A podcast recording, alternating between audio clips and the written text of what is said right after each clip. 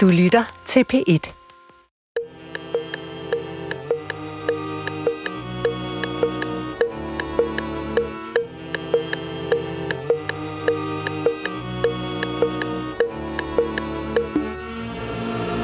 Her i junglen bor den legesyge slange Som I ved er slangers haler meget lange Den kan være sur og træt men når den er glad og midt Kan man spørge den, om den vil lege lidt. For en slange, slange hale kan man svinge i.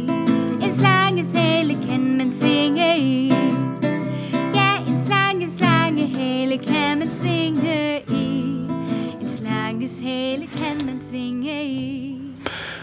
Goddag, mit navn er Peter Lund Madsen, og rigtig hjertelig velkommen til Hjernekassen på P1.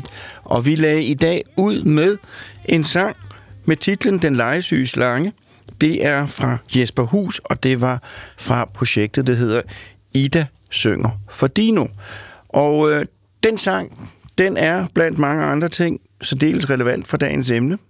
Fordi i dag, der skal det handle om slanger. Og øh, jeg har fire gæster i studiet. Den ene gæst siger ikke så meget, men øh, er måske nok den motorisk mest urolige gæst. Det er en slange. Øh, og så har jeg øh, tre slangeeksperter på hver deres felt, og det, vi skal tale om i dag, det er slanger.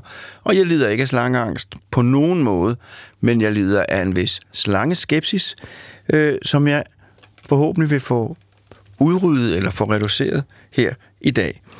Jeg vil gerne sige velkommen til de tre eksperter, velkommen til lytterne, og velkommen til Hjernekassen på P1, som Du lytter til Hjernekassen på P1 med Peter Lund Madsen. og det jeg ikke lige fik sagt, som jo i dag sender på sit helt splinter nye sendetidspunkt. Det er nu, så jeg bør ikke sige, hvad nu er, for alle ved, hvor det er og hvad klokken er. Men for eftertiden vil vi sende på dette tidspunkt hver uge, fordi det er meget bedre. Og min første gæst, det er Claus Thomsen, og du er indehaver af Krybdyrinternatet. Og øh, du sidder så med den anden gæst, øh, eller ja, og det er en slange, som kravler op og ned af din krop, øh, eller overkrop. Øh, og og øh, velkommen til. Jo, tak. Og øh, vil du ikke præsentere den fjerde gæst, om jeg så må sige? Jo, det er en kongepyton på en lille meters penge, som øh, der jo er en af de mest fredelige slanger. Man har også en af de mest anvendte kæleslanger, øh, som folk holder øh, i fangenskab som kæledyr. Og hvor stor kan den blive? Op til den største, jeg har set, har været omkring 61. Og det er stadigvæk en størrelse, som, som man kan håndtere. Ja. Så. Men vil du lægge ud, nu har du fortalt om din slange. ja. Vil du så også fortælle lidt om dig selv? Jamen, jeg hedder Claus, og øh, jeg har sammen med min kone, Pernille, drevet krybdyrinternatet de sidste, ja, i hvert fald 25 år. Øh, det blev startet af en krybdyrdyrlæge, som der synes, at der manglede et internat for krybdyr, og øh, fandt ud af, at vi var ret gode til at få de her skadede krybdyr øh, ovenpå igen, og få dem videre til nye hjem. Så det er det, I gør. Så det er det, vi gør. Og øh, skade krybdyr, hvor, hvor kommer de fra? Er det nogen... Jamen, de kommer jo fra mit andet arbejde, blandt andet, som, øh, hvor jeg kører øh, øh, sager, øh, for politiet og for øh, dyreværnet. Og, øh, og så er det folk, der ringer til os og siger, at de ikke kan have deres kæledyr mere. Altså helt normalt internat, hvor der dyrene kommer ind, og, og vi sikrer, at de er i orden, før de kommer ud i nye hjem. Det er ligesom, det er ligesom med- med coronahundene. Der er simpelthen en, de har fået købt en slange, og så har de fundet, det er ikke noget for os. Så Ja. ringer de til jer, og så siger I altid ja. Som regel. Ja. Altså, vi skal jo også have plads. Ja. Øh, krybdyrinternatet ligger i vores i et almindeligt parcelhus. Øh, havestuen er ikke havestue mere, det er internat, og så har vi to dyrrum mere, øh, der er fyldt op med dyr. Men altså, kan du ikke lige fortælle mig noget om det der med, at I kører med politiet ud i byen og finder slanger? Hvad er det for noget? Er der slanger rundt i dette, i dette land? Altså, der er jo rigtig mange, der holder krybdyr som kæledyr, og dermed også slanger. Øh, og selvfølgelig er der jo nogle af dem, der engang med dem finder et hul i terræet og stikker af. Slangerne har jo den evne, at de skal ikke bruge ret meget plads for at komme ud, og de er rigtig gode til at komme rundt. Øhm, specielt rørgennemføringer i etageadskillelser og sådan nogle ting, det er ikke noget problem for slangen. De er gode til at klatre. Og det vil sige, at når sådan en stikker af i et, i et øh, boligbyggeri, så risikerer man jo, at naboen lige pludselig finder den. Og øh, så har vi en aftale med politiet fra dyreværnet, at vi kører ud og hjælper med at, med at håndtere det problem. Så det vil sige, at jeg har haft en slange, den er ude af buret, og jeg er en ansvarlig borger. Mm. Øh, I hvert fald op til det punkt, at jeg ikke har holdt min slange helt godt inde. Så jeg ringer til politiet. Ja. Og du er den, politiet ringer til. Det skal man altid tænke Ja, i hvert fald for, for, for Nordsjælland. Ja. Altså, øh, Og du så kommer ud i en etageejendom, og ned i kælderen, der står øh, en, et tomt terrarie. Hvad er så strategien for at finde altså, slangen? Normalt så plejer jeg at sige, at vi er nødt til at vente til, der er nogen, der ser den. Fordi ja. et hus er, er jo meget stort. Ja. Øhm, og, og vi er nødt til, og som regel, så ved vi jo så også, hvad det er for en slange, og det er en, en hamløs slange, som vi venter som regel til, til den bliver, bliver fundet, og så kommer jeg ud og henter den. Øh, men vi har jo haft episoder, blandt andet det gamle radiohus på Rosenørns Allé, hvor der havde været et udenlandsk orkester. De har sådan en stor kælder nede under koncertsalen, hvor man stiller instrumentkasser ned og dyre instrumenter og sådan nogle ting ryger derned. Og efter at have besøg af nogle udenlandske orkestre, så var der nogen, der havde set en, en øh, kraftigt øh, farvet, stribet slange nede i kælderen. Og du lægger ligesom vægt på det med den er kraftigt farvet stribet. Der kan være flere muligheder, og nogle af dem er ikke en, man lige har lyst til at møde. Så øh, det er jo sådan et spørgsmål om, hvad er det for en type slange? Nu, det kan sagtens være, og det var det så også en helt øh, fredelig mælkesno, som der ikke... Og så, så var den jo øvrigt, de mente, den var omkring to meter. Det er ja, ja, Det- fem meter Jeg, mindst. jeg, jeg vil så sige, at jeg sagde så til dem, om, om, om vi var sikre på, at det var den rigtige, vi havde fundet, fordi den var så 25 cm. øhm, men der var ikke tale om flere bagefter. Men Nej. det var et stort arbejde. Det tog fire timer at finde den. Ja. Fordi der står nådestativer, og der står bunker med flyttetæpper og øh, projektører og alt muligt andet. Så der er masser af gennemsteder for en slange. Men er du så bange, når du render rundt der? Eller er du bare forsigtig, professionelt forsigtig? Jeg er forsigtig. Ja. Jeg har respekt for dyrene, og specielt når jeg ikke ved, hvad det er for nogen, så skal man ikke for tæt på. Øh, lige snart jeg så den, så var jeg jo ikke i tvivl om, at det der, det var bare en, man tog og, og tog med sig. Men, men selvfølgelig risikerer vi også en gang med, at det, er, Og hvad var det, du frygtede? En koralslange eller noget? det kunne være en koranslange. Ja. Så, øh, så den havde ikke været helt så rar med.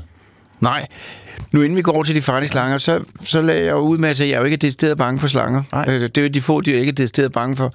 Øh, men kunne jeg få lov til at røre slangen? Selvfølgelig kan du det. Ja, ikke noget, man skal holde den rundt om, og decideret bare, bare lige... Det kan du godt få lov til.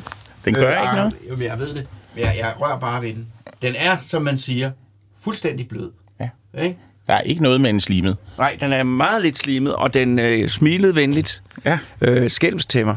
Øh, så, så sådan en slange der skal man ikke være bange for. Nej. Og den kan heller ikke finde på at bide mig eller noget. Men mindre jeg selvfølgelig...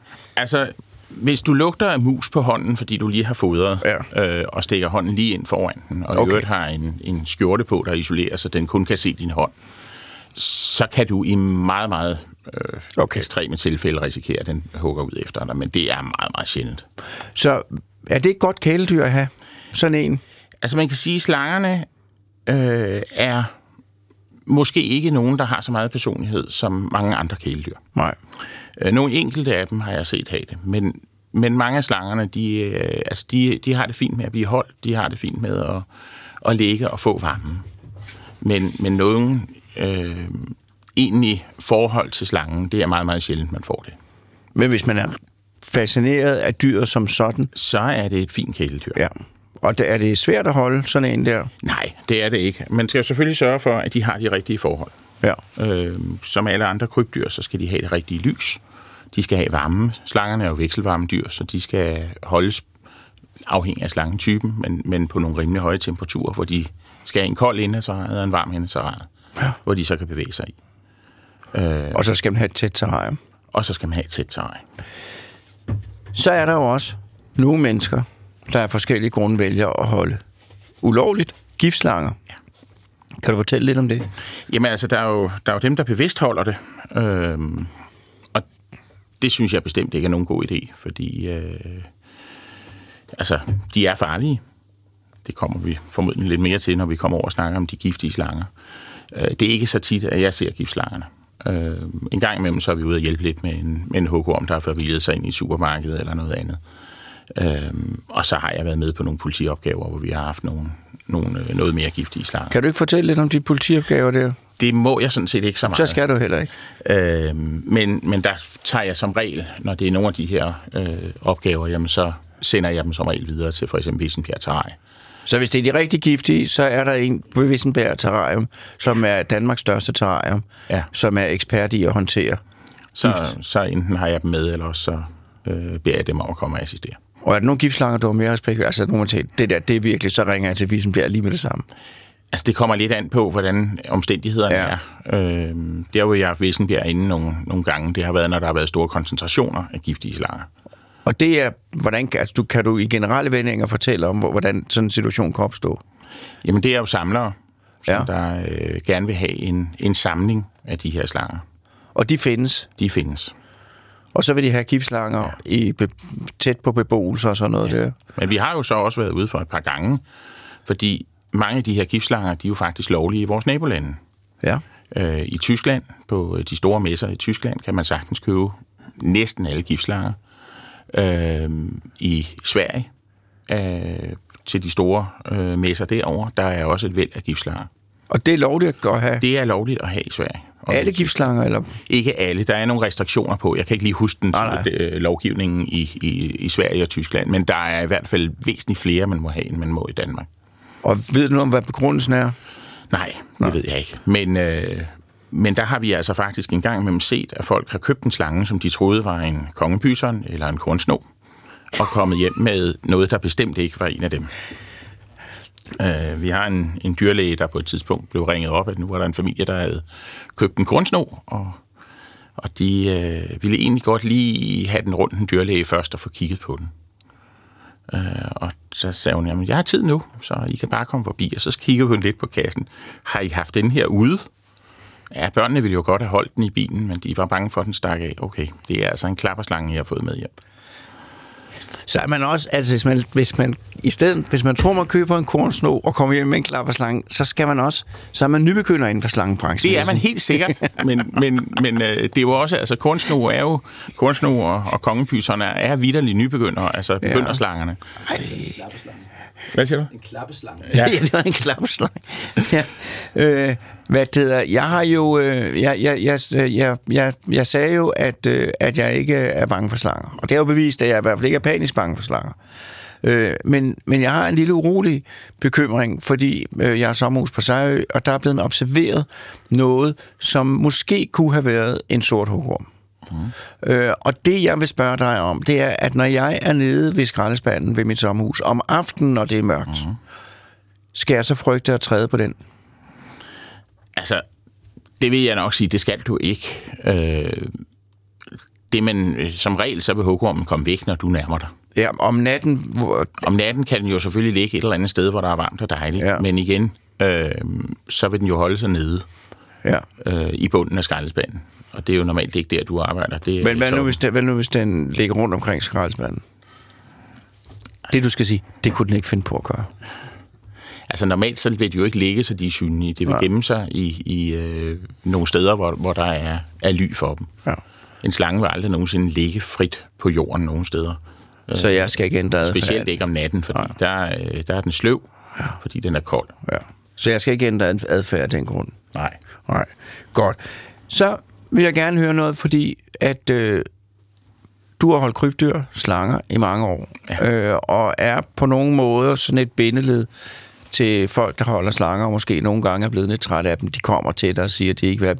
Eller du kommer ud af politiet til et sted, hvor Eller forholdene... de, eller de sætter dem ud et eller andet sted. Det er faktisk det, der er det værste. Det må du gerne fortælle mig om. Øhm, vi har flere gange været ude for, at politiet er ringet op, hvor der er set slanger i det fri. Øh, blandt andet var jeg for halvandet år siden oppe ved Frederikssund sygehus. Der er sådan en grøn beplantning foran sygehuset. Og der var altså nogen, der havde smidt en øh, kongebord på, øh, på 2,20 meter i den her grønne beplantning. Og på hospitalet. Ja, Ja. og der skal den jo ikke være. Nej, fordi det kan skabe panik og utryghed i befolkningen. Både det, og man kan også sige, at slangen kan jo ikke overleve den danske natur. Nej. Så det er jo også synd for slangen. Ja. Altså. Øhm, så den var vi så op og hente. Så du kommer nogle gange ud for slanger, som ikke er blevet behandlet ordentligt. Ja, det gør jeg faktisk tit. Og hvordan ser du det? Jamen, øh, altså ofte er det jo, hvis det er fra dyreværnssager, så ser vi jo, hvordan folk holder dem. Ja. Øh, der kan det være et terræn, der ser øh, fuldstændig fuld af ha- slangeham og, og øh, fedtet til.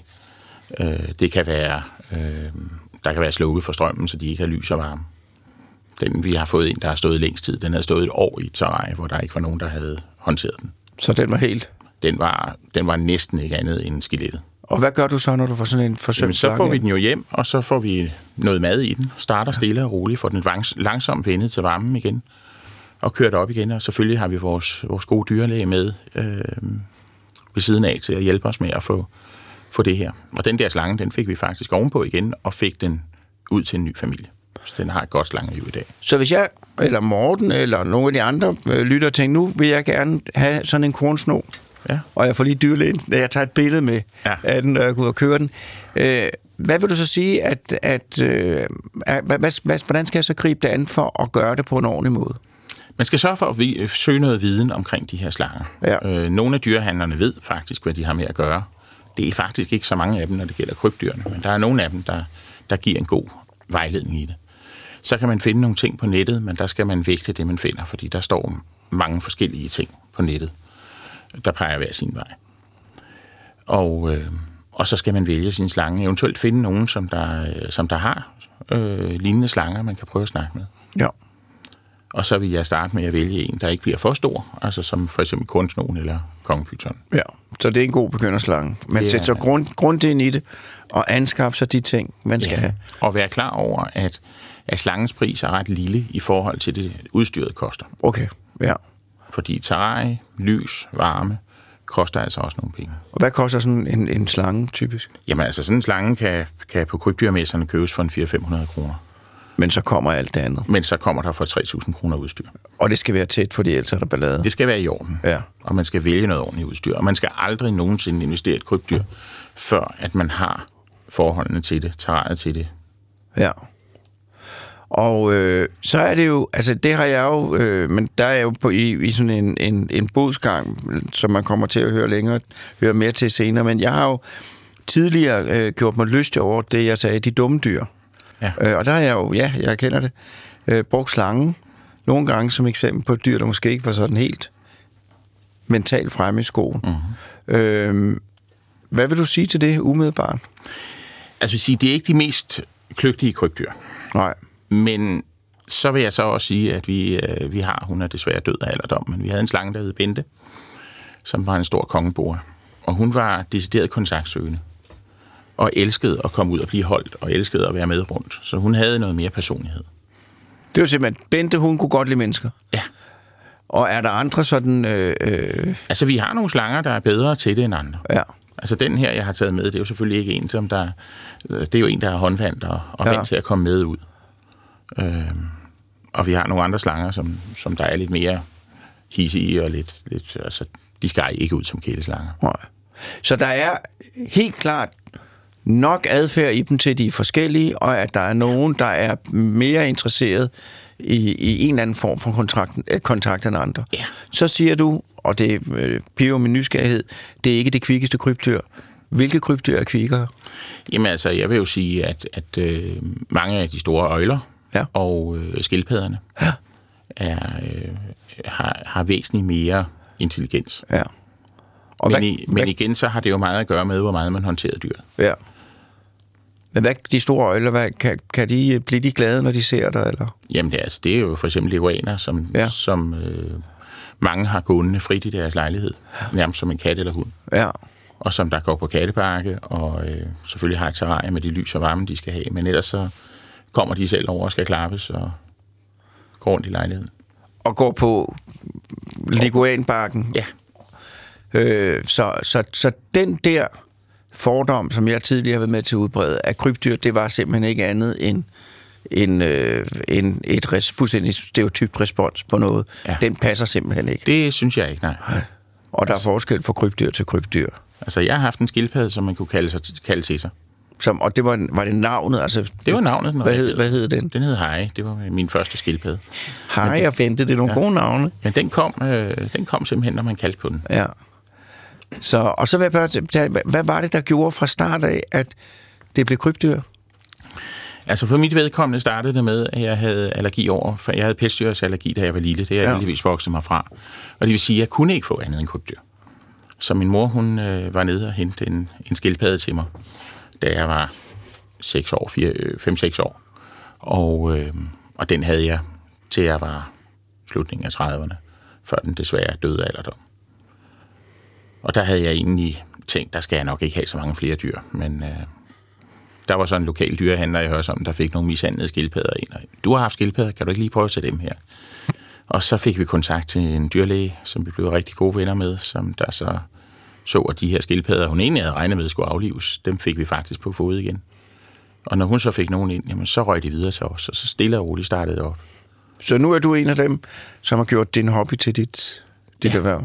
Ja, man kan så sige, at krybdyrinternatet er ikke et erhverv. Det er en stor underskudsforretning. Det er en øh, fordi øh, min kone og mig ligger et sted mellem 5 og 10.000 om måneden i at drive det. Okay. Øh, så det er, noget, det er en, stadigvæk en hobby, og en hobby ja. er dyr.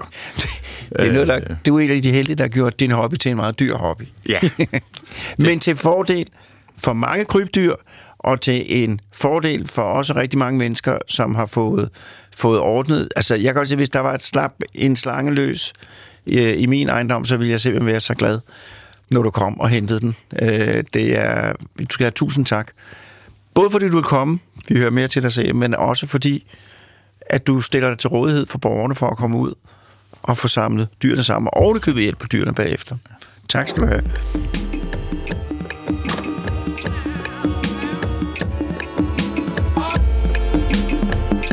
Du lytter til Hjernekassen på P1 med Peter Lund Madsen. Og i dag der handler det om slanger. Jeg har lige talt med Claus Thomsen, som, øh, som har et slangehjem, et krybdyrinternat. Øh, og øh, min næste gæst, det er Mads Bertelsen, som er zoologisk direktør i Zoologisk Have i København. Og velkommen til dig. Tak. Og vil du ikke også, som vi plejer, lige starte ganske kort med at fortælle lidt om dig selv? Jo da, øh, jeg har kun i kort tid været zoologisk direktør, men jeg har i de sidste 18 år været dyrlæge i Zoologisk Have i København, og er meget glad for alle mulige dyr, ikke bare slanger, men alle mulige forskellige, og har i den øh, sammenhæng arbejdet en del med slanger, er også øh, adjungeret professor inde på Københavns Universitet, hvor jeg arbejder med dyrs fysiologi og anatomi osv., og, og har øh, i, i den forbindelse arbejdet meget med slanger, så øh, måske det er derfor, jeg fik lov til at være med i dag. Ja, ja. Øh, og, og kan du så fortælle os, hvad er det? Altså, det er jo... Altså, hvis man kigger på den udefra, så er slangen jo et dyr, der er konstrueret fuldstændig anderledes end et menneske. Altså, man siger, hunden, fire ben, hoved og en hale. Der har vi så mistet vores, men der er sådan, vi kan se lighederne. Øh, men slangen, er den fuldstændig anderledes bygget op?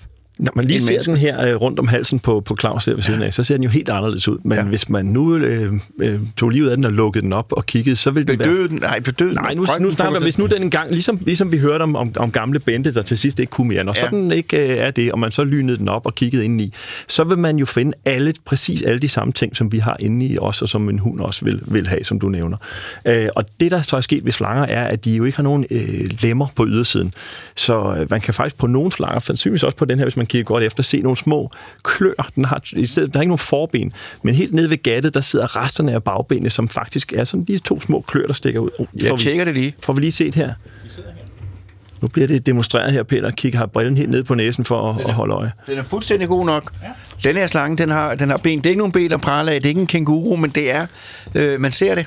Ja, og det, og det øh, fortæller jo en evolutionær historie om, at den engang var noget andet, øh, og engang havde den faktisk fire ben, øh, eller dens forfædre havde, og så er nu vi havnet i det her. Og det har også været en fordel for, det, for de her slanger at have den her façon, de kan komme ind, som vi også hørte før, komme ind steder, hvor, hvor andre måske ikke kan. De kan, de kan klatre, de kan en, en hel masse ting. Så hvis man lukker dem op indeni, så er de, deres, det hele er bare blevet længere og tyndere. Så leveren er sådan lang, tynd en, i stedet for at være, være, være afrundet. Den, man ser først den ene nyre, så kommer den anden bagved. Først det ene kønsorgan, så er det andet bagved. Mange af dem har kun én lunge. Og Én hele- lunge? Ja. Og, og det er simpelthen bare en, en, en, en tilpasning til det her med at være øh, lang og tynd. Øh, og og øh, det fungerer for dem. Det er jo det, er jo det der er 3.000 slangearter, eller, eller noget i den stil.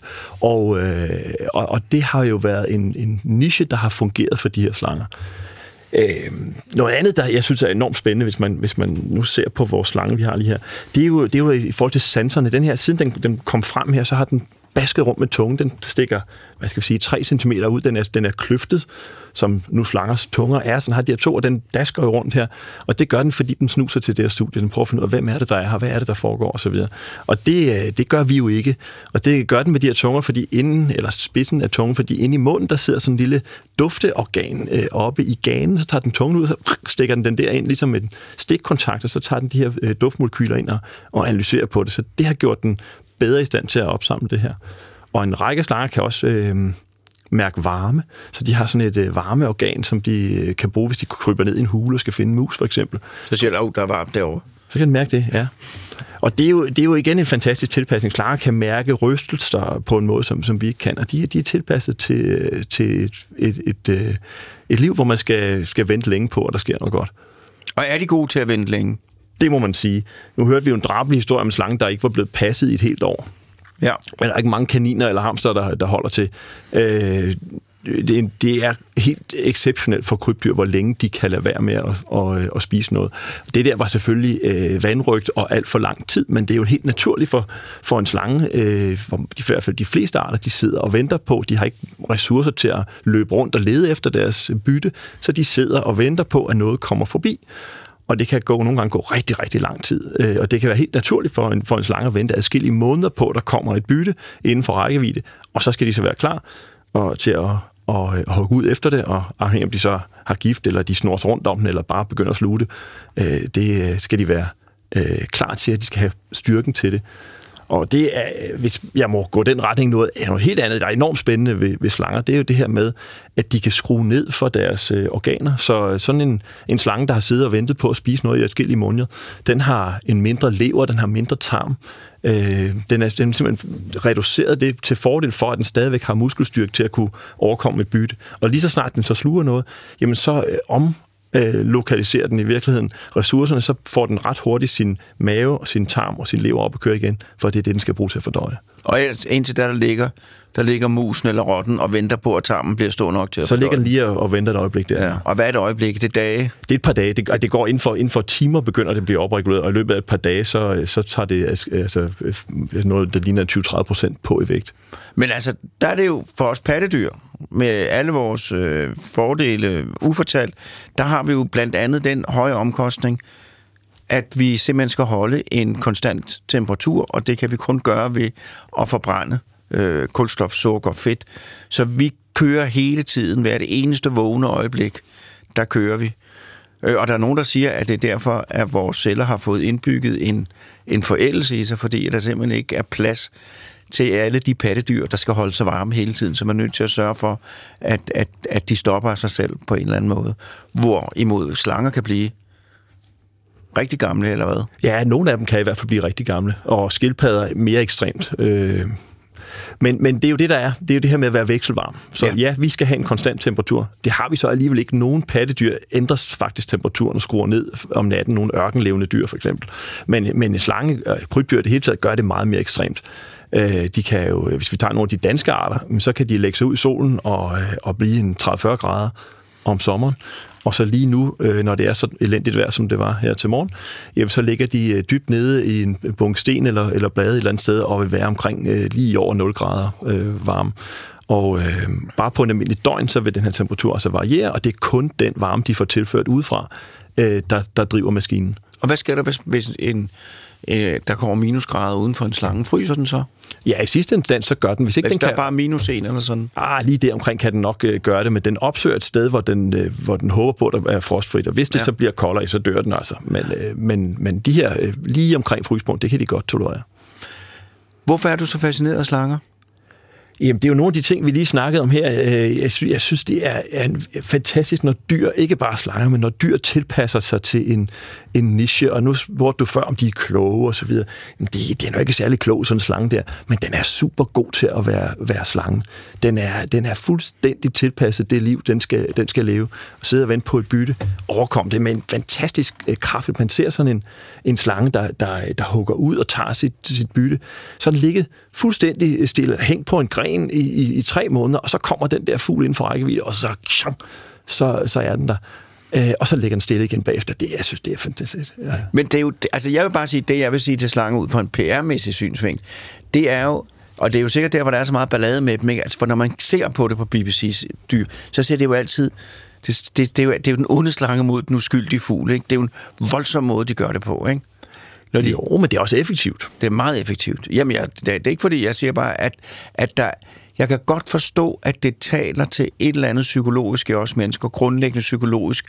Den måde, altså netop de ligger helt stille, og så overvælder de deres, deres lille ultotbytte og, og, og sluger det øh, og fortærer det, så slikker det mekanisk hen igen. Det er, ja. det er en meget speciel måde, det foregår. Ja, og også netop det, at de, at de sluger dem hele. En slange kan ikke bide sit bytte i stykker. Det er der jo nogle øh, øjler, for eksempel, der flænser der, skildpadder, der kan bide rigtig hårdt. En slange, den, den kan ikke noget videre bide. Den kan bare åbne munden, og så kan den sluge det, og den kan holde vejret så længe, og dens luftrør kan nærmest komme ud til siden som sådan en lille snorkel, så den kan sluge noget, der er kæmpestort. Den kan faktisk nærmest tage kæben af led og få det ned Øh, i et stort stykke, og så skal den så også fordøje det. det. Det er den ene ting, der er uhyggeligt. Det andet er jo, og det kan vi se igen på vores lille ven her, at de der øjne, den stiger på en hele tiden, og den har ikke nogen øjenlåg, sådan slange. Det tror jeg også er med til at gøre den uhyggelig. Og det er faktisk noget af det, jeg selv har været med til at forske i, det er de her briller, som de har i stedet for. Man kalder det en brille, for det er faktisk øjenlågen, der er vokset sammen og er blevet gennemsigtige. Og, øh, og, og på den måde, det er jo super godt. Hvis man ikke har nogen arme og lever nede i jorden, for eksempel, så, så er det rigtig smart, at man har sådan en, et system i stedet for. Fordi hvis man får jord ind i, i øjnene der og ikke kan gøre noget ved det, det er ikke så godt. Nej. Øh, men det er nok med til at give det der lidt u, øh, uhyggelige, dårlige image, som øh, slanger har. Men er der grund til, at de skal have dårlige image, slangerne? Overhovedet Er de falske og løgnagtige?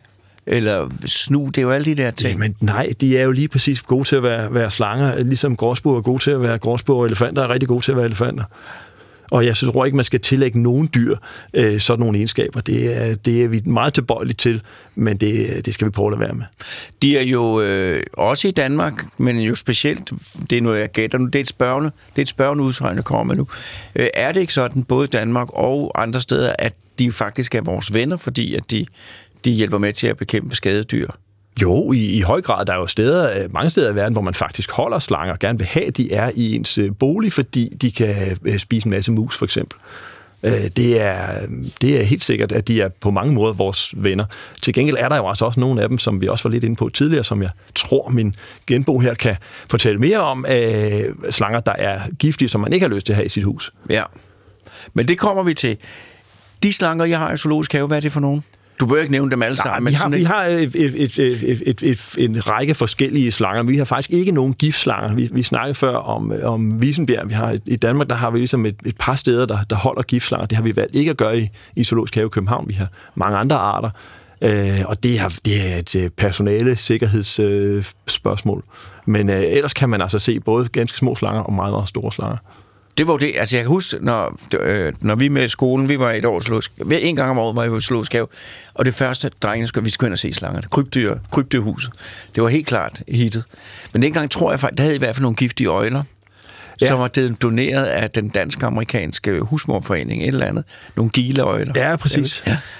Øh, men, som vi men, så på at gøs. For dengang kunne man sin giftslanger.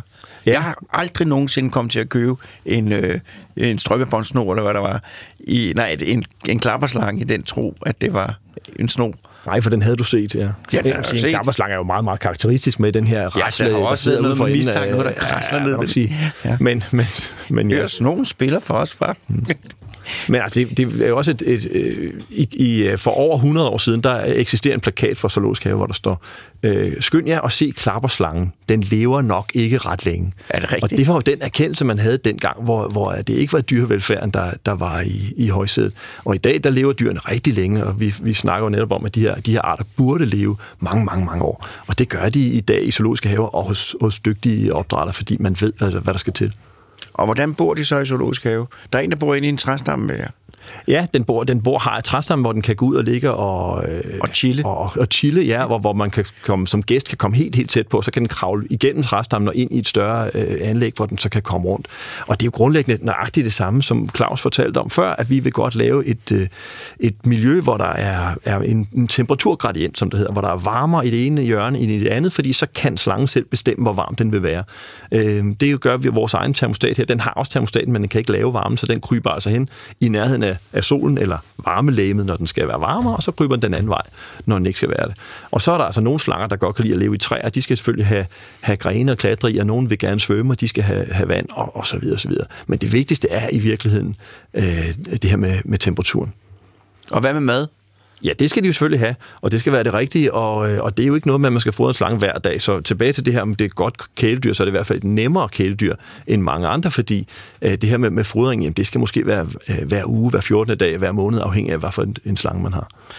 Jeg kan huske en gang, og det har ikke noget med slanger at gøre, men det er lidt alligevel derhen af, Anders jeg var med i en film, nej, en, en oplysende udsendelse, øh, hvor et af elementerne var, at vi skulle ned øh, og bade nede hos Piratfesten i Danmarks Akvarium. Øh, og, øh, og det var også mægtigt godt. Og så spurgte vi så dem, der passede dem, så vi, ja, det var mig, der spurgte, om, om jeg ikke risikerede at blive spist, fordi man har jo set de der, hvor vandet koger op, og så kommer der et skelet op. Så sagde jeg, nej, nej, de, øh, de, øh, de, de, de spiser jo kun, hvis de er sultne. Og så gik snakken videre, og så spurgte jeg lidt senere, øh, jamen de spiser kun en gang om ugen, de bliver fået en gang om ugen. Så hvornår er det skal fodres? Jamen det skal de i eftermiddag. men jeg blev ikke spist, men altså jeg tænkte bare, altså, jeg havde da lige taget os ud dagen efter, de var blevet fodret, men der skete ikke noget. Det havde jeg nok også, men, øh, men det var da godt, det Men jeg, gik, jeg har siden gik. læst og hørt, at, at, man aldrig rigtig i virkeligheden har, har set konkrete eksempler på piratfisk, der har spist mennesker. Men det var en meget, meget central myte, dengang jeg var dreng. øh, Det der med, at man faldt ned i vandet ned i Syd, Sydamerika, så kogte op, og så var man væk. Så var man væk. Ja, og det har Anders og jeg ved lige ved at ske for os, men så var de heldigvis lige med det nok. Øh, vil du også synes, det er, en god, det, det, det er et godt kæledyr, hvis man gør det under de rigtige øh, omstændigheder? Altså, jeg synes jo, at, når, at kæledyr er Nej, for mig... som- Ja, men jamen, det er jo dyr, som man kan kæle for, og der er en hund øh, rigtig god, for den vil gerne kæles. En kat kan være et rigtig godt øh, kæledyr, og nogle små øh, pelsdyr kan være det.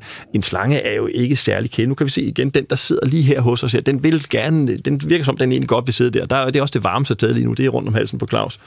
Men øh, Og det, det er jo egentlig- ikke det, et kæledyr. Det, nej, nej, men det er ikke sådan en, man, der kommer, når man Nej, kan jeg vil, jeg vil nok kalde det et hobbydyr. Ja. Og på den måde øh, kan det være udmærket. Øh, altså, det her med at, at, at tage sig af dyr, det tror jeg ligger dybt, dybt øh, i os øh, mennesker. Og så længe man gør det øh, rigtigt og, og, og passer på dyrene på den gode måde, øh, så kan det være et rigtig udmærket dyr.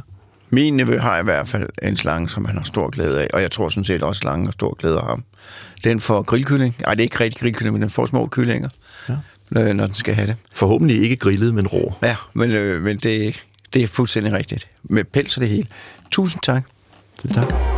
Du lytter til Hjernekassen på P1 med Peter Lund Madsen. Og i dag der handler det om slange, slanger, øh, og vi har talt om slanger, øh, og hvordan de er opbygget. Og nu skal vi så også tale om, når man ikke kommer udenom, når det gælder visse slanger i hvert fald, nemlig slangegift. Og min sidste gæst, Andreas Hårgaard Lausten Kiel, professor DTU Bioengineering, Danmarks Tekniske Universitet, er det korrekt? Øh, du er jo, og det kan man roligt sige, ekspert, eller du forsker i slangegift. Er det ikke rigtigt? Jo, altså man kan sige, det jeg jo egentlig forsker mest i, det er jo øh, modgift. Ja. Ja. Jeg er jo professor i antistofteknologi, og så kan man spørge, hvad har det med slanger at gøre? Men øh, når uheldet er ude, og folk de bliver bidt af slanger, så er den eneste sådan effektive behandling, det er at få antistoffer. Øhm, så det er derfor, at øh, min forskningsgruppe ude på DTU, vi har valgt at, at dedikere, jeg tror, næsten 80 procent af al vores øh, tid og ressourcer øh, til at prøve at se, om vi kan lave bedre modgifte. Og er det noget, altså slangebid på verdensplan, er det noget, der betyder noget, eller, eller er det bare sådan? Ja, altså det er jo et godt spørgsmål, og det er jo også et spørgsmål, hvordan anskuer man det, fordi er der en risiko for, at der pludselig kommer en pandemi af slanger, der spreder sig over det hele og øh, lægger samfundet ned? Nej, det er der ikke. Er der en særlig stor risiko i et land som Danmark? Heller ikke specielt. Men kigger man på nogle af de lande, hvor folk de øh, arbejder med øh, altså, øh, bare hænder og fødder i marken, hvor man har børn, der leger i buskaget, øh, og hvor der måske er lidt dårligere øh, affaldshåndtering, så slangerne kommer ind tæt på bebyggelse, ja, så er slangebid et enormt stort problem. Øh, faktisk så stort, at det er den mest dræbende af de 20 negligerede tropesygdomme, som sådan er anerkendt af, af WHO, som er værende dem, der sådan ligesom er, er værst. Så kan man sige noget om, hvor mange sådan groft estimat om, hvor mange mennesker, der dør og kommer til skade. Ja. ved slangebid? Man kan sige, overordnet set, så tror jeg, at det er, man estimerer, at det er omkring 5 millioner mennesker, der bliver bidt af slanger. Øh, heldigvis, så kan man sige, at det kun er halvdelen, der får en forgiftning, øh, der på en eller anden måde er, er træls. Øh, ud af dem, der så bliver forgiftet, så er det et sted mellem 100 og 150.000 per år, der, der decideret dør. og cirka 3-500.000, der får så alvorlige komplikationer, øh, at de på en eller anden måde skal døje med det resten af livet. Det kan være, at de mister en hånd, eller en finger, eller sågar et helt ben. Og det vil altså sige, det er på størrelse med, hvad der bor i de store danske byer, øh, som bliver alvorligt invalideret, og der er også rigtig, rigtig mange, der dør. Så det er et på verdensplan ganske alvorligt sundhedsproblem. Absolut. Ja. Altså, det er ingen tvivl om det. Og så kan man sige, at man skal huske på, at det er jo ikke bare det offer, der mister et øh, ben, der bliver påvirket af det. Mange af de her folk, de lever jo, øh, kan man sige, af deres, øh, af deres hænder eller ja. deres fødder. Så hvis det er en markarbejder, der mister et ben, jamen øh, udover at han så har det rigtig træls resten ned, så er hans familie eller øh, potentielt kommende familie, øh, de vil jo være i økonomisk øh, nød fordi ja. de ikke kan komme ud og tjene. Øh, så det er jo ikke ligesom os, hvor hvis øh, vi mister et ben, nøj, så kan vi ikke spille fodbold, så må vi sidde i et øh, radiostudie, eller sidde ved et skrivebord og skrive et eller andet den stil. Øhm, så ja, det, det må man sige, det er et, et rigtig, rigtig stort problem. Og derfor er det relevant, at du forsker i modgift mod slangegift. Men kan du ikke fortælle mig først, slangegift, er det bare slangegift, eller er der forskellige typer, hvordan virker de? Godt spørgsmål. Oprindeligt så tænkte jeg, da jeg gik ind i det her, at, øh, altså da jeg startede med at forske i modgift, at øh, nå ja, der var nok ikke så forfærdeligt mange forskellige gifte, og må ikke man kunne løse det sådan relativt simpelt, og der er jo mange slanger, de har nok den samme. Og det er jo fordi, man nogle gange ser, at øh, de komplikationer, eller de såkaldte kliniske manifestationer, som opstår hos patienten, de kan ligne lidt hinanden på tværs af slanger. Men øh, sandheden er den, at øh, hvis du tager to endda nært beslægtede slanger, så kan de, så kan de have ret forskellige gift. Og det, øh, det kan vi lige dykke lidt ned i, hvorfor og hvordan øh, virker de forskellige gifte. Men det gør det også enormt svært at lave bedre modgift, fordi en modgift mod, øh, lad os sige, en kobra, det vil ikke nødvendigvis virke mod en relativt nært beslægtet mamba, eller slet ikke mod en øh, fjernt beslægtet øh, klapperslange. Så det er lidt ligesom vacciner, at man skal finde en specifik for hver eneste nærmest. Ja, øh. man kan sige, der er enormt mange analogier til, hvad vi oplever nu her med pandemien med, øh, hvad hedder det, escape mutants, øh, hvor at nu kommer der en ny variant, og så virker antistofferne måske ikke helt så godt, det man har lavet, eller vaccinerne. Så kan man sige, der opstår jo ikke nye slangearter lige så hurtigt, men det er sket over altså, mange millioner år. Men, men princippet er sådan set det samme, at de er opstået øh, som nye arter, der er spundet ud af, af gamle arter, og så har de øh, via evolutionen udviklet forskellige gifte, hvor toksinerne har muteret lidt. Så lad os sige, en modgift, der, der virker mod en art, så dens, øh, den fjerne efterkommer, så er det ikke sikkert, at den virker, øh, simpelthen fordi, at, at giften har muteret og ser anderledes ud. Fuldstændig ligesom vi oplever med virusen. Og det kan jo være et problem, fordi hvis jeg har været ude i en rismark og er blevet bidt af en slange, og det var en lille brun slange, det kan være fire forskellige typer, og alt efter hvad det er, så skal jeg have fire helt forskellige former ja. for modgift. altså man kan sige, der er to måder øh, traditionelt set at lave modgift på. Der er jo det, man kalder monovalent, det vil sige mono, at der er, det er mod en enkelt art, og så ja. kan man være lidt heldig, hvis de er rigtig nært beslægtet, så virker det måske mod meget tæt beslægtede arter. Og så polyvalent, og poly som i mange, så, og, og, og i de polyvalente modgifte, der vil man så være lidt mere øh, bredt beskyttet. Lidt ligesom bredspektret penicillin ja. versus øh, øh, ja, smalspektret antibiotika. Så, men det kommer vi tilbage til. Nu skal vi først der er nogle hovedtyper, er det ikke rigtigt? Nogle hovedtyper af slangegifter, der virker på forskellige måder. Ja, og hvis man lige tager de sådan to helt store øh, familier af, af giftslanger, som er giftsnoge eller elapider, og så er det øh, hugorm, øh, som også hedder vipers på engelsk, som der er nogen, der kender det som. Og deres gift er generelt fundamentalt, altså det er ret forskelligt. Øh, de har visse øh, ligheder og visse overlap, men grundlæggende så kan man sige, at alle de her giftsnoge, de er i høj grad øh, neurotoksiske. Det vil sige, det, det er sådan noget som kobra og mambager, og nu blev der nævnt koralslangen tidligere, og havslanger for den sags skyld. Det er sådan nogle, hvor hvis de øh, bider dig, så har de nogle meget små neurotoxiner, der cirkulerer rundt i kroppen på dig, og de lukker simpelthen sådan typisk for øh, din evne til at bevæge dig. Altså for din, de påvirker nervesystemet? De påvirker nervesystemet og, og musklerne. Så det vil sige, der øh, bliver du øh, paralyseret, og vil typisk øh, ende med, hvis det, du har fået en stor dosis, at dø, fordi du ikke kan trække vejret. Og det kan man sige er modsat øh, mange af de her øh, hugorm, som har øh, det, man kalder hemotoksiske eller cytotoksiske gifte. Det vil sige gifte, der går ind og på en eller anden måde ødelægger kroppens evne til at få blodet til at størkne, og du kan ende med at få øh, hvilket er et af de klassiske sådan, tegn på et øh, generelt et hugormbid. Eller du kan få svær nekrose, det vil sige vævsødelæggelser, der hvor, hvor giften er blevet øh, sprøjtet ind. Og øh, i sig selv er det selvfølgelig, øh, kan det give anledning til øh, amputation, men i høj grad giver det også anledning til det, man kalder sekundære infektioner. Hvis først du har et rigtig stort, åbent, klamt sår, så er det altså en lækkerbisken for ja, kødædende bakterier og øh, den slags ting og sager, som vi også har hørt om her for nylig i Danmark. Så og så, som udgangspunkt, så vil jeg jo foretrække en, en øh, ikke øh, som giftsnogiften, ikke? Det, I stedet for der, hvor det, det hele bliver, bliver opløst. Og, og, Jamen, og det er jo et godt spørgsmål. Altså, jeg har faktisk endda øh, på min videnskabsblog engang skrevet om, hvad vil jeg helst blive bidt af? Og det ja. afhænger jo lidt af, hvad for en situation man er i. Er du tæt på at få modgift? Ja. Altså tæt på et hospital. Så ja. vil jeg også helst bide sig en giftsnog, fordi det, det efterlader ikke helt så mange veje men. Med mindre, der er så langt til at få modgift, at du dør. Og det er jo sådan et relativt vejet men, øh, tror jeg på i hvert fald. Øh, er du i mellemsituationen, så tager det lidt længere med, med, med hugormen. Så kan det godt ske, hvis du skal rejse 8 timer. Ja, så er det måske alligevel bedre at blive, blive bidt af en hugorm end en, øh, en sort mamba, fordi så har du ikke 8 timer. Men det har du måske med hugormen. Så jeg vil sige, ingen tvivl om, at øh, et hugormbid, det nok føles værst.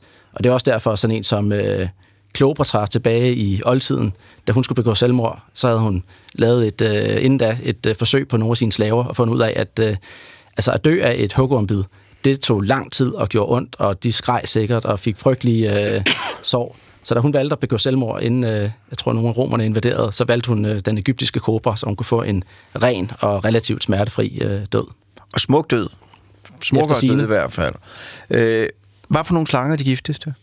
Øh, ja, man kan sige, den uovertrufne verdensmester i øh, have den mest giftige gift, det er indlandstaipanen fra Australien. Altså, den har en gift, der er altså helt åndssvagt giftig. Altså det giver ingen mening, at den har behov for så stærk en gift. Det er blæregift. Det er blæregift. Altså den kan, altså i, øh, hvis man tømte den for, altså tømte en stor, øh, et stort eksemplar, tømte en skiftkirtler, så ville der være nok til at dræbe. Jeg mener, at man estimerer et sted mellem 2 og 3 millioner mus. Og det svarer til, hvad gør det sådan rundt regnet, der er over 1000 mennesker, sådan, sådan cirka. Øh, så den er klart den giftigste både, hvis du måler i den samlede mængde giften har i sin kirtler, for det er en relativt stor giftslange. Også øh, hvis du tager sådan per dråbe, hvis man skal sige det sådan. Øhm, og den er langt højere end, end mere eller mindre alle andre slanger. Men kigger man så lidt mere bredt, øh, så er der øh, blandt de rigtig giftige, så er der kobraerne. De kan både blive kæmpe store, så det vil også sige, at de har meget gift, og de har også en meget potent gift. Mambærerne, absolut også nogle af de giftigste. Øh, de lever så kun i Afrika. Og kigger man over i, øh, i Sydamerika, så har de nogle rigtig store øh, hugorm, som altså kan levere øh, 5 ml gift. Og det er, det er altså en stor dosis i sådan et hurtigt bid. Øh, og når man så ved, at det er halvdelen af det, der er, altså, der er tørstof, øh, altså toksiner, så, øh, så er det altså en frygtelig stor dose, og de kan, de kan også øh, slå en del ihjel. Men er det dem, der slår flest ihjel, de her slanger, du lige har nævnt? Altså man kan sige, at taipanen for eksempel, den slår ikke særlig mange mennesker ihjel, og det er der nok lidt forskellige årsager til. Øh, noget af det har at gøre med, hvor meget kontakt er der til mennesker, og man skal huske på, at Australien er et ret stort land, der bor faktisk ikke særlig mange per kvadratkilometer, øh, og de fleste har støvler og arbejder ikke øh, på måder, hvor de kommer i nær kontakt med slangen. Så nej, for eksempel sådan en, der er den giftigste, det er ikke den, der slår flest ihjel. Øh, det er heller ikke den, man skal være mest bange for, for den holder sig mest ude i regnskoven øh, og bevæger sig ikke specielt ind i byerne. Modsat hvis man tager nogle af kobraerne i Indien for eksempel, de kan rigtig godt lide rotter og mus. Rotter og mus, de kan godt lide skrald, og en eller anden grund, så har skrald det med at blive tiltrukket øh, af mennesker eller noget af den stil. Så øh, altså, rigtig meget af det har noget at gøre med habitat, øh, altså øh, præferencer for, for byttedyr, øh, menneskelig aktivitet og hvordan, øh, ja, hvordan, hvordan mennesker i det hele taget forholder sig til øh, naturen omkring dem.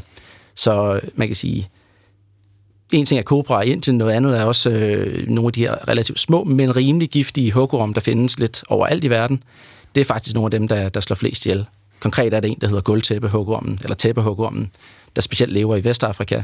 Og den hedder tæppehugorm, fordi den simpelthen lever under folks gulvtæpper derhjemme.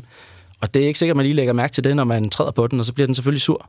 Og den har lige nøjagtig stærk nok gift til, at den slår relativt mange ihjel. Så, men det er ikke den giftigste, og det er heller ikke den, der har mest gift. Den har bare nok. Og, og den sige, er der, hvor mennesker kommer. Det er den lige præcis. Og så er det, det går galt. Så går det galt, ja. Når du, når man så er blevet bit, og man kommer ind på hospitalet, man er heldig, der er modgift. Hvordan virker sådan en slangemodgift? Ja, måden modgift virker på, øh, som det er øh, den dag i dag, og det kan man lige sige, det er ikke den måde, vi laver modgift på ud på D2, men den måde, man traditionelt set har gjort det, det er, at du tager et større dyr, typisk en hest eller et får, og så tager du øh, slangegift øh, og immuniserer hesten, altså giver bitte små doser, stille og roligt over et øh, års tid eller halvandet, og så begynder hesten at opbygge øh, immunitet. Og det vil simpelthen sige, at hestens immunforsvar laver en masse antistoffer, som er til stede i blodet, som man så kan tage ud fra hesten og give øh, til et menneske. Så de virker på, på den måde, at øh, når giften cirkulerer i kroppen, så kommer antistofferne ind, øh, når, de, når de bliver givet på hospitalet, og så binder de simpelthen til toksinerne og afholder dem fra enten at binde til nerverne, eller gå ind og ødelægge cellemembraner, eller netop at interferere med, med blodets evne til at koagulere. Så det kan ligesom gå ind og slukke for de her forskellige toksiner. Og hvad, hvorfor, hvorfor, hvorfor arbejder I på en anden måde? Det er hvad er ulempen med det her? Ja, man kan sige, at hvis man kan næsten gætte sig til, hvis man, i hvert fald hvis man er bloddonor, så ved man jo øh, alt om, at man ikke bare kan få blod fra hvem, hvem som helst. Og i det her tilfælde, der tager du altså antistoffer fra øh, hesteblod, så det vil sige, der kommer også en masse andre øh, komponenter med, selvom man prøver at, at oprense det lidt. Så øh, hvis man ikke bare kan få en blodtransfusion fra et andet menneske, så kan man næsten sige sig selv, at så en hest, det er, det er endnu værre.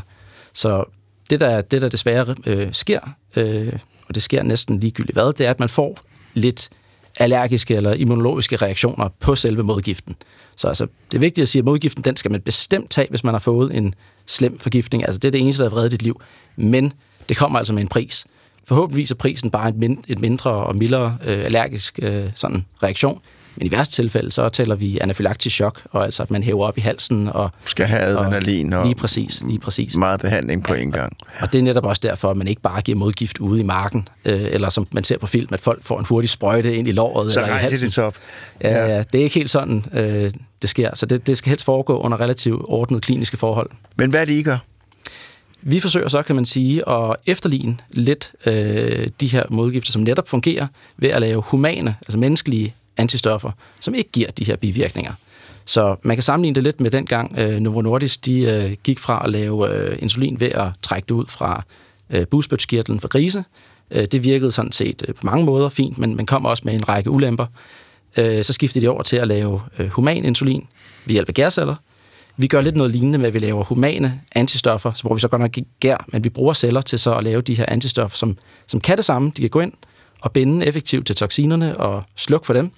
Men fordi de er menneskelige, så vil de ikke på samme måde give et øh, allergisk respons i et, i et menneske. Så og hvordan ser fremtidsperspektiven ud for det? Hvor lang tid går der, før at jeg kan forvente at få det?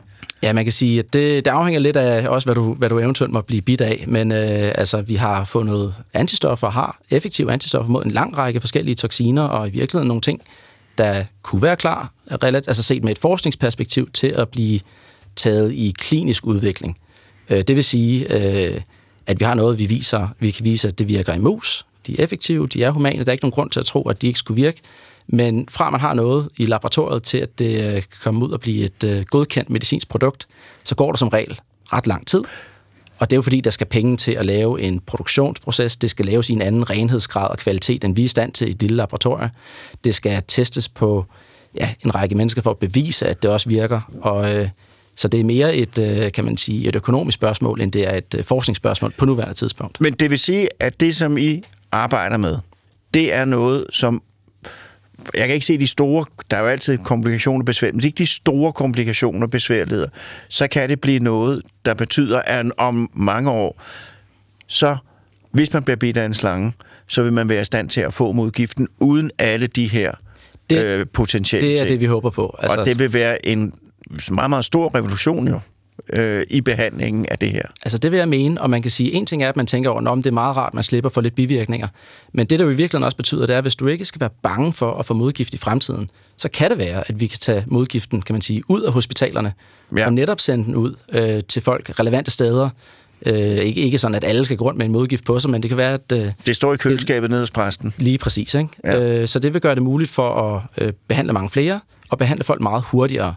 Og særligt det her med, at det er øh, hurtigere, det betyder jo også, at det vil være en bedre behandling, fordi så når man at tage øh, tingene i, i optrækket og ligesom neutralisere toksinerne, inden de begynder at gøre, gøre skade. Så det, er, det kan vise sig at være meget vigtigt arbejde, vil jeg sige. Altså det, øh, der er en grund til, at vi selv vælger at bruge vores krudt på det her. Det, ja. det, det er jo ikke det mest nærliggende problem, øh, set med altså, en danskers øjne at kaste sig over. Øh, fordi generelt er, er, er slangebid jo ikke et kæmpe problem i, i Danmark, men, øh, men altså rundt om i resten af verden, så, øh, så er det et stort problem, og jeg mener, at vi har et medansvar for at gøre noget ved det. Tak. Jeg skal spørge, kan du på 50 sekunder fortælle, hvad man skal gøre, hvis man bliver bidt af en slang- giftslange? Søg læge. Med det samme. Men skal, men skal, Det man, skal, man løbe, skal man løbe hen til lægen, Du eller skal, skal, man... du skal nok øh, med raske skridt øh, bevæge dig hen til en læge, og måske øh, gerne komme ind i en bil eller et eller andet, så du ikke skal bevæge dig for meget. Ja. Så find en ven, der kan, der kan køre dig til et hospital. Og selvfølgelig gerne et, der har modgift. Øh, som Men i Danmark har de det et eller andet sted rundt omkring. De har det lidt forskellige steder. Ja. Ja. Jeg ved faktisk ikke helt præcis, hvor de har Jamen, der har været men, nogle øh, sager om, at der er nogen, der synes, det lå det forkerte sted i landet, men det skal vi ikke ja. Ja. gå længere ind i. Øh, men, men det er jo et lille land, så det skal nok løse sig. Men, men øh, hvad var det, jeg ville sige? Jo, øh, hvis man bliver bidt af en slange, der vil jeg også sige, det der står som det øverste i sikkerhedsforanstaltningerne på sejrfærgen, bevar roen. Og derefter skal man gå mod lægen, er det ikke rigtigt? Jo, det er sjældent en god idé at panikke. Det er aldrig en god idé, det er panik. Øh, ja, tusind tak, alle tre, fordi I ville komme og fortælle om slanger, og jeg har fået et andet forhold til slanger nu, øh, og, øh, og det er godt. Øh, også tak til slangen, øh, fordi jeg synes, den opførte sig faktisk ganske pænt. Øh, der var ikke noget ballade med den. De har jo ikke de store radiotalenter på den måde, fordi de kan ikke tale. Øh, jeg vil også sige tak til Morten, min producer, og næste gang, så bliver det om ja, en af de foreninger, der står mit hjerte aller nærmest, de kongelige danske videnskabernes selskab. De kommer og fortæller om deres virke. Det glæder vi os også til. Tak, og på genhør med en uge, som jo er tirsdag.